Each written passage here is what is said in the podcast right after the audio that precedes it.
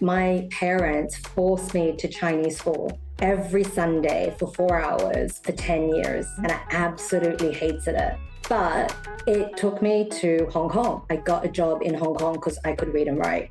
Never used it in Australia because we don't use Cantonese. But once you get out of that environment and you start to be a little bit more open minded as to where that languages is a skill, less related to your identity, it becomes such a useful tool. My guest today is Natalie Lowe, an Aussie entrepreneur who has built her brand and business in Asia. In 1999, Nat packed her bags with $1,000, bought herself a one way ticket, and flew to Singapore. She slept on the floor of a friend of a friend's family home for three months before scoring her first job working in the aerospace industry. 20 years on, and she is still in Asia and has built a thriving business headquartered in Shanghai with her husband. We talk about Nat's struggles with her identity as a global citizen versus the girl growing up in Sydney's inner west, the importance of communication, and never believing failure to be an option. And we managed to talk about two iconic pop culture references for millennials. Welcome to Clout Asia, where we ask Australians to take us on their journey to Asia capability by choosing a food, song, movie, and person that captures the essence of their experience to help us understand what being an Aussie with clout is all about. I'm Lucy Du, and here is Nat Lowe. Hello, Nat. Welcome to Clout Asia. It's so nice to see you over the screen. It's been so long. A lot has happened in Shanghai, but today we're talking about your journey to Asia and your continued journey as you sit in Shanghai still. Tell us how you first moved to Asia. When was that and what happened? I was born and raised in Australia. I've always been fascinated with Asia because as a young individual with Hong Kong roots, mm. we watched a lot of Canto TVB and growing up seeing a lot of like Cantonese karaoke. So was always very fascinated with what life was like in Hong Kong. I didn't go on my first flight internationally until I was like 19 or 20, until wow. I had enough to yeah. save money. I went to Hong Kong and Singapore with some girlfriends during that period. And I was just so blown away as to how advanced they were in technology, how fast paced life was, and just the whole hustle and the bustle of this city life really inspired me to think, oh, when I graduate from university, I'm going to move there. Long story short, fast forward to 1999, I graduated from university. Mm. And without thinking, on the last day of my exams, I booked a one way ticket to Singapore for the 7th of July, 1999. And I remember my mother asking me, saying, Oh, we're going to do something, something like the next week. And I just turned around and said, I'm not going to be here. And she said, What do you have that's so important? And I said to her, I'm going to be in Singapore. I booked a one way ticket to Singapore and I ain't coming back. Without a job, without anything in mind, I had a thousand dollars, a thousand Australian dollars. And I just left. Did you and, know anybody there? Everybody thought I was crazy. I knew a friend who was studying in London, and I told him about, oh, I've got this fascination with moving to Singapore, but I don't know how to get there. And he said to me, one of his best friends lives in Singapore. If yes. I'm okay, I could sleep on the floor of his family home.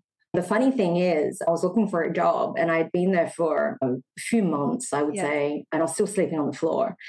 I was running really low on cash. It's amazing how much when you're so frugal that a thousand dollars can mm. really go a long way.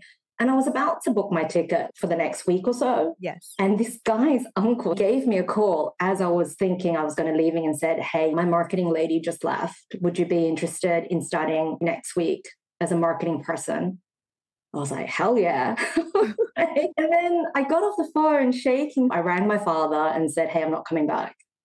And here I am 20 plus years later from Singapore to Hong Kong to Shanghai and traveled and lived over many different cities. It's just crazy how it's just all become a reality. That's crazy. Before you continue on with your Asia story, you chose for your movie nomination Fight Club, which does have a Singapore connection.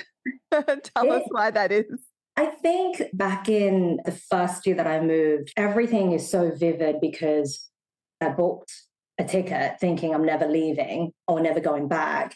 But in my mind, I always had a backup plan thinking, look, Australia's home. Mm. I can go back anytime. I can find a job. So I always gave a timeline of three months. And so when the opportunity came, I just cherished every single moment. And one of the favorite movies that I saw was Fight Club in 1999 with one of my best friends in Singapore. And it was during the time when I think I was trying to find myself because clearly I was really out of my element. Mm. I felt like an imposter because I graduated from university. I was dealing with CEOs and organizing events and you have this perception of how you see yourself and then mm. of the real you and then you have the perception of how you want to be perceived and I always remember that one scene where Edward Norton is coming off the plane, and obviously Edward Norton and Brad Pitt meet. But then Edward's Ed's got his briefcase and in his like suit. Yeah. And then you can just see Brad Pitt just jumping in the Ferrari or the Porsche and just driving off. So you always have these two different personas. And I feel like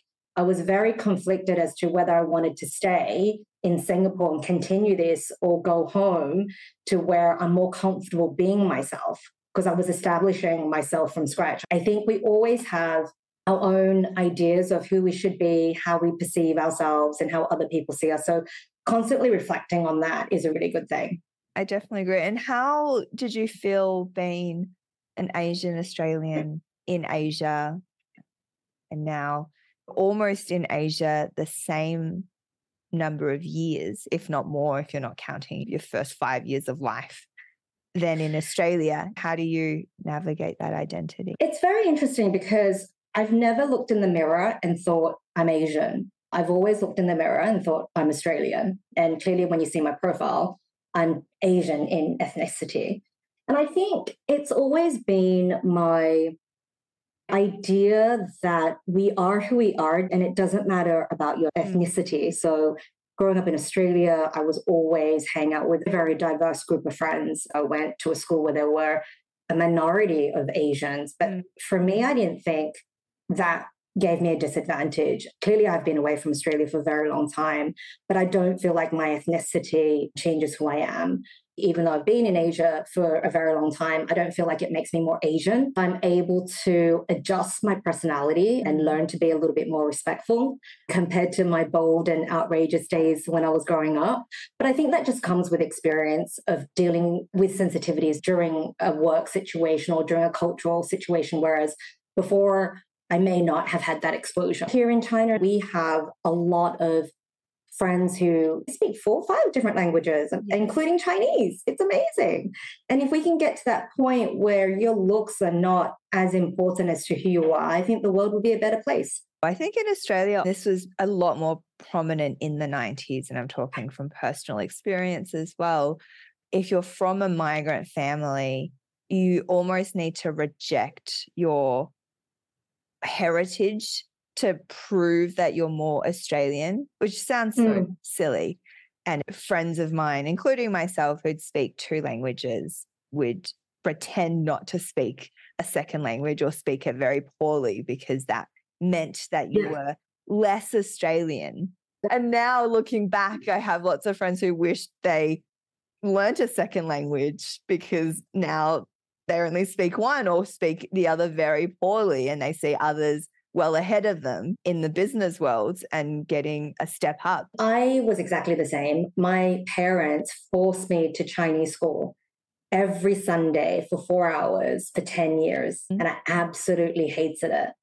But it took me to Hong Kong. I got a job in Hong Kong because I could read and write. Yeah. Never used it in Australia because we don't use mm-hmm. Cantonese. But once you get out of that environment and you start to be a little bit more open minded as to where that languages is a skill, less related to your identity, it becomes such a useful tool. I can certainly relate to what you said because I was definitely somebody who only spoke English, even though I could understand it, but I would only speak Cantonese to my seniors or to my parents. And now my kids speak three languages, like two Chinese wow. dialects and English, like fluently. And when you see their friends who are blonde hair, blue eyes, they all speak Chinese. It's amazing. Yeah, exactly. Tell us from Hong Kong, what took you to Shanghai? So I was very lucky in my early 20s to get a really awesome job by a Fortune 30 company. And they took me all over Asia mm. and transferred me from Singapore to Hong Kong and then from Hong Kong to Shanghai. And when I came to Shanghai, it was because Hong Kong's budget back in the day in 2007, all the marketing budget was going into China. Mm. And Shanghai was the up and coming place to be. And so I got a transfer and I absolutely loved it here. Everybody, again, thought, oh, that's crazy. Why would you go live in China and you don't even speak the language? You don't have any friends. I'm like, oh, that sounds familiar. I've done that before. Yeah. So, what could possibly go wrong? And I came here, I didn't know the language. My boss at the time had flown me up for a weekend to come and scout what Shanghai was, was like. Mm-hmm. And I remember he said to me, Nat, you seem like a smart person, but your Chinese sucks. and if I hire you, you got to promise me to improve your Chinese. And I said, Yep, you got it. And I learned the language in eight months. The bosses that I was working with saw some potential in me. And I've been here for 15 years since from 2007. So you talk about language, and it's something that's quite interesting because I do hear different experiences and different levels of importance that people place on, say, the Chinese language or a second language. So for you, did you feel like you needed to really work hard to brush up and improve on the Chinese language in order to be competitive in what you were doing rather than saying, hey, I'm Australian, I'm a great marketer, there's other value that I can bring to the business? So I think I already knew that, otherwise, they wouldn't hire me. So in terms of communication, it was particularly hard because at the time, no one spoke English. So I was dealing with, I remember my clients who were Chinese owned enterprise joint ventures, a four hour meeting, speaking full on Chinese. And I'm sitting there going, what are these people talking about? And I think it's one of those things where you feel stupid, right? People are laughing, people are talking. You can't even like order food without mm. getting some translation. And that really motivated me to be better so that I can talk to my colleagues, that I could just be independent because I did feel like mm. if I don't scratch it up soon, it's either sink or swim. And I felt like I was going to sink. So I was very, very lucky to have a lot of colleagues around me support me. I can read and write Fantizi, which is mm-hmm. traditional Cantonese. So Mandarin, simplified Chinese is my third language. So I went in to my colleague and I said, I want to learn a sentence a day. And I'm going to tell you what I want to learn. Mm-hmm. So I went in, I wrote in the sentence and he wrote the pinyin and then he wrote the diantizi. He was so patient with me. And that's how I learned. I learned every day. And then I listened to the news, didn't know what they were saying, but it was very in Beijinghua. And then just immersed myself eight hours a day, talking as much Chinese as possible, listening to as much as possible, so I can at least start being independent. Because communication is key. It doesn't matter what role you're in, what country you're in. If you don't communicate, you can't make things happen. Absolutely agree. Tell us a bit about your company now and what you've built? Yeah, glad to. So, we, my husband and I, who's my business partner, started the Orange Blowfish in mm. 2012. And it was during a time when he was going through some personal, I would say, reflection about what he wanted to be and his life. And it was during the time when we were at Habitat for Humanity International in Cambodia, building homes for families who had lost their homes, but were still able to find happiness, that he realized that the life that he was having wasn't what he wanted. He was a headhunter, he made decent money. And it was during that time he decided that he knew in his heart that he wanted to be a graffiti artist. So he had come back from that trip, I think in June, had quit his job in October and we had decided, okay, let's do this. Go live your life. You only get one shot. You only have one life. What's the worst that can happen? We just got married. We didn't have any kids. I'm like, if you don't do it now, like, mm-hmm. when are you going to do it? He started the Orange Blowfish from our home study, and I went back to corporate work just to make sure that we were able to sustain a living. And from not knowing how to design, not knowing how to graffiti, he self taught himself got his first job at a cafe in Taikang Road, one of the famous uh, Australian coffee shops back in the day, mm-hmm. and did the whole mural on his own, designed it from scratch. And wow, it was just like what talent. And then from one project to another, and within the first year or two, we he had already been commissioned 2,000 personal and client projects. And then that's when we started getting a name for the orange blowfish. And the first project that put us on the map was Liquid Laundry. So for those who don't know Liquid Laundry, it was the first gastropub here in Shanghai. Mm-hmm. And the entire group was bought out by AB InBev. And we had done the branding, the wall graphics, working on the consumer touchpoints with the marketing for this particular brand. And that's when things started picking up. But again, it was one of those things where we thought it's just for fun. What's the worst that could happen? We might yeah. just do it for two years and pack up and leave. And from one person in our study to two to five. And here we are, global team working branding and spatial design.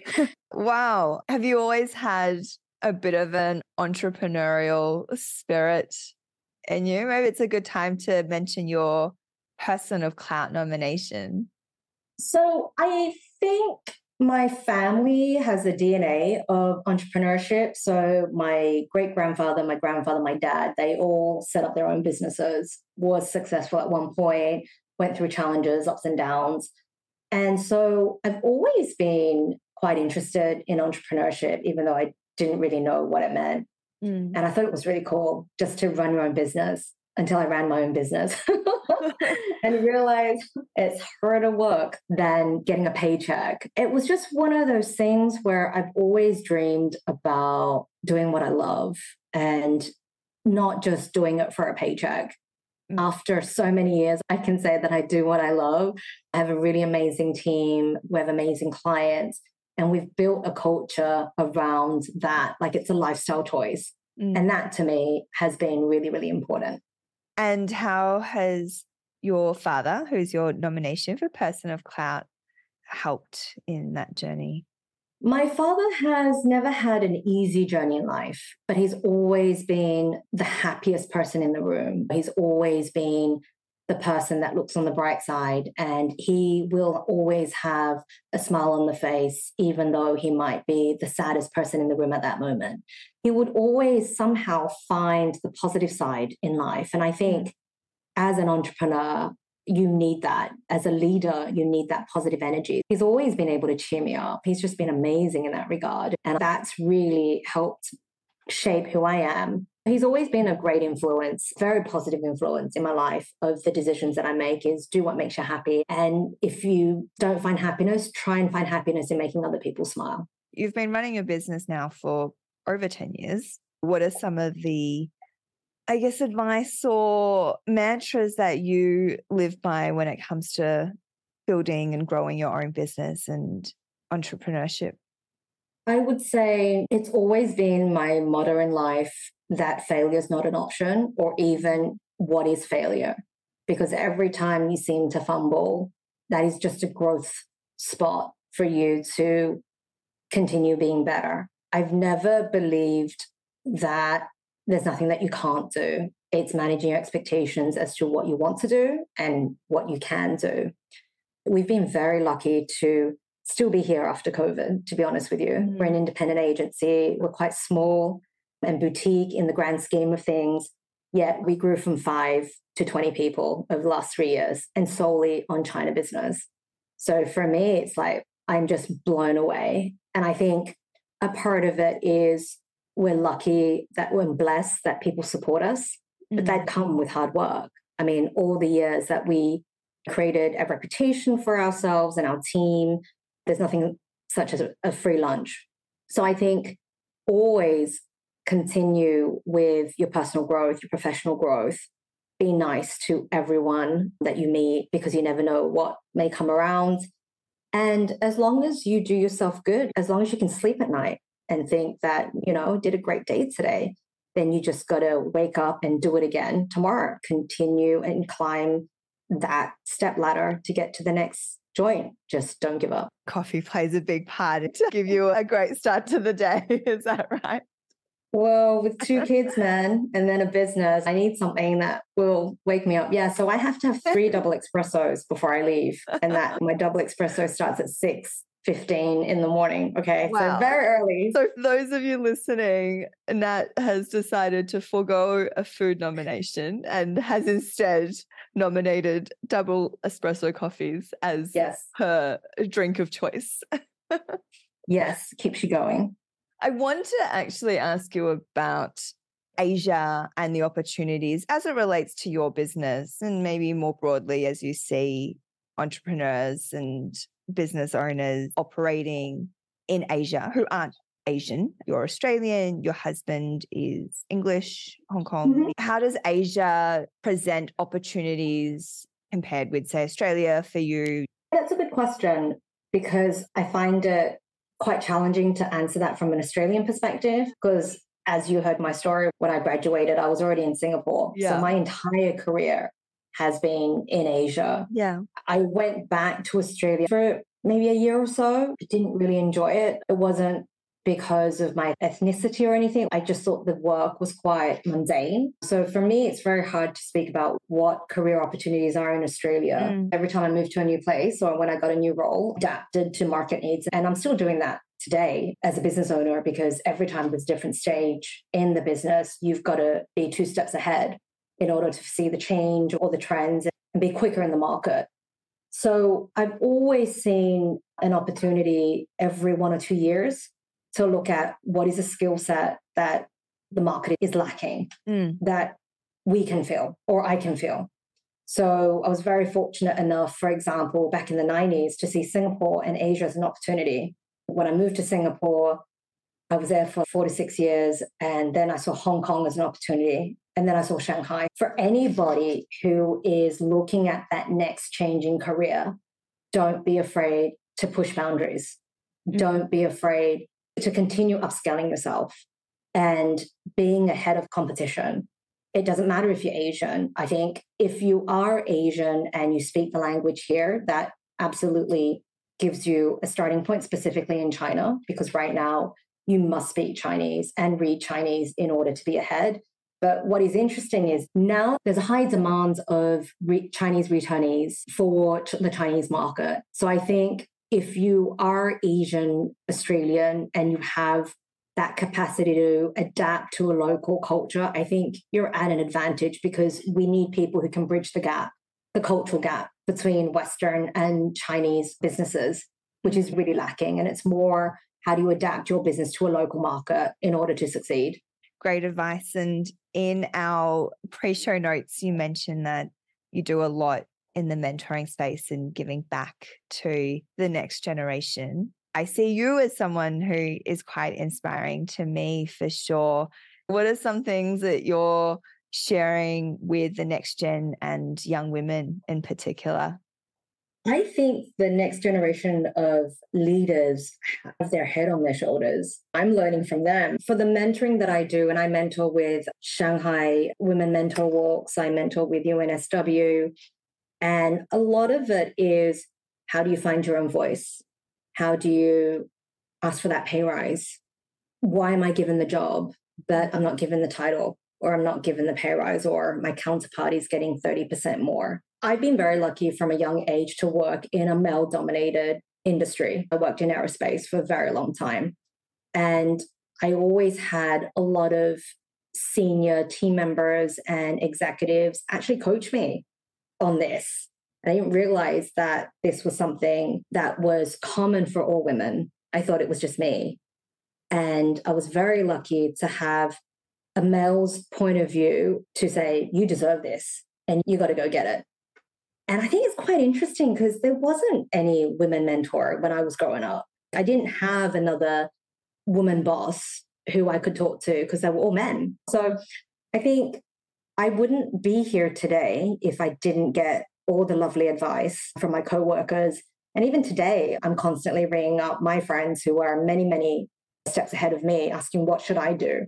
Now when i having gone through that myself i thought gosh maybe there are people out there who need this type of advice. So i'm a big believer in paying forward. And if we can all help each other as a community we will just get better together. That's what i believe in. Definitely. And to wrap up our conversation we have one final nomination which i've been saving for today, which is your song nomination. What have you picked for us?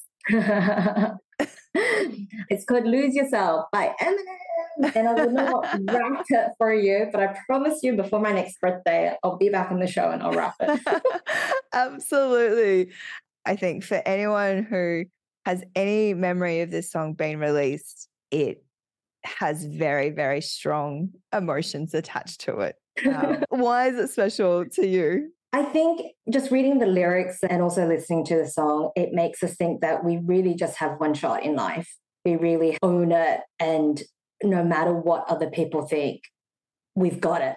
We've just got to be able to understand that failure is not an option. And whatever it is, you just got to go for it. And I think for me, I've always been like that in my life. I've never said no to a lot of things, like sleeping on the floor in Singapore. If I didn't do that, I wouldn't be here today. So there's a lot of these kind of serendipity moments and risks that I've taken because the opportunity only comes once. Would you prefer to go for it and think, oh, that was a really bad idea? Or do you sit there with regret and think, I should have done that? So I think just go for it. What's the worst that can happen? Nothing. You might take a few steps back and just pick yourself up again. But don't miss your chance. There's only one opportunity for everything and make it happen. Let's have a listen. Snap back to reality. Oh, there goes gravity. Oh, there goes gravity. Choke. He's so mad, but he won't give up. Daddies, he know he won't have it. He knows his whole back to these ropes. It don't matter. He's dope. He knows that, but he's broke. He's so stagnant. He knows when he goes back to this mobile home. That's when it's back to the lab again, yo. This old rhapsody better go capture this moment and hope it don't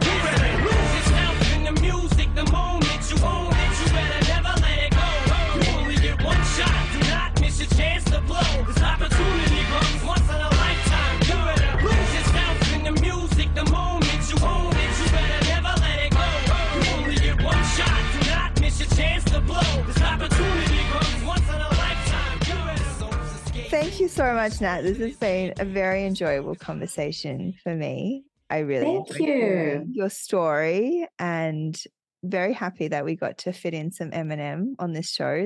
Look forward to following you on your journey and keep tabs on you continuing to build your Asia capability. Thank you. Pleasure. And I hope to see you later this year in person. Absolutely.